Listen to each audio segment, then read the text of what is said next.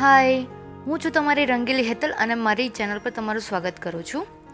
આજે teachers day છે. હું બધાને જ ટીચર્સ ડેની વિશ કરું છું.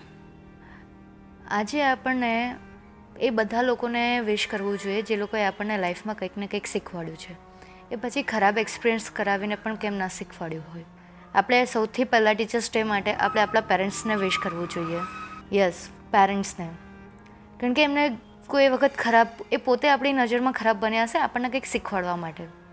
પછી આપણે સ્કૂલ ટીચર્સમાં જે આપણા ટીચર્સ હોય, જે લોકોને લીધે આપણી સ્ટડીઝમાં આપણે એક ટર્ન મળ્યો હોય, એ લોકોને વિશ કરવું જોઈએ, આપણા ભાઈ બહેનોને વિશ કરવું જોઈએ અને જે લોકોની સાથે આપણા ખરાબ રિલેશન બન્યા હોય, કોઈ ઇન્સિડન્ટને લીધે, એ બધાને આપણે ટીચર્સ ટીચર્સ ડેની વિશ કરવી જોઈએ.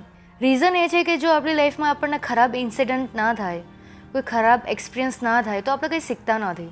બધું જ સારું થાય તો શું શીખવાના આપણે? ઇવન આપણને એમ ફીલ થાય કે હા, આપણી લાઈફમાં શું દુઃખ છે? પણ દુઃખ ના આવે ત્યાં સુધી આપણને ખબર ના પડે કે આપણે આપણી લાઈફમાં શું સુધારો લાવવો જોઈએ, શું આપણામાં ચેન્જીસ લાવવા જોઈએ. જ્યારે લાઈફમાં ખરાબ સમય ના આવે ત્યાં સુધી આપણને ખબર ખબર જ ના પડે કે કોણ આપણા સાચા છે.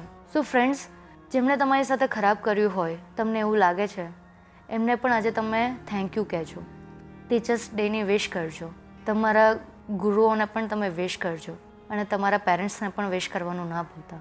Happy teachers day to all અને તમારી લાઈફના કોઈ સારા કે ખરાબ એક્સપિરિયન્સ મારી સાથે શેર કરવા માંગતા હોય, તો મારા ટ્વિટર આઈડી પર ટ્વીટ કરી શકો છો.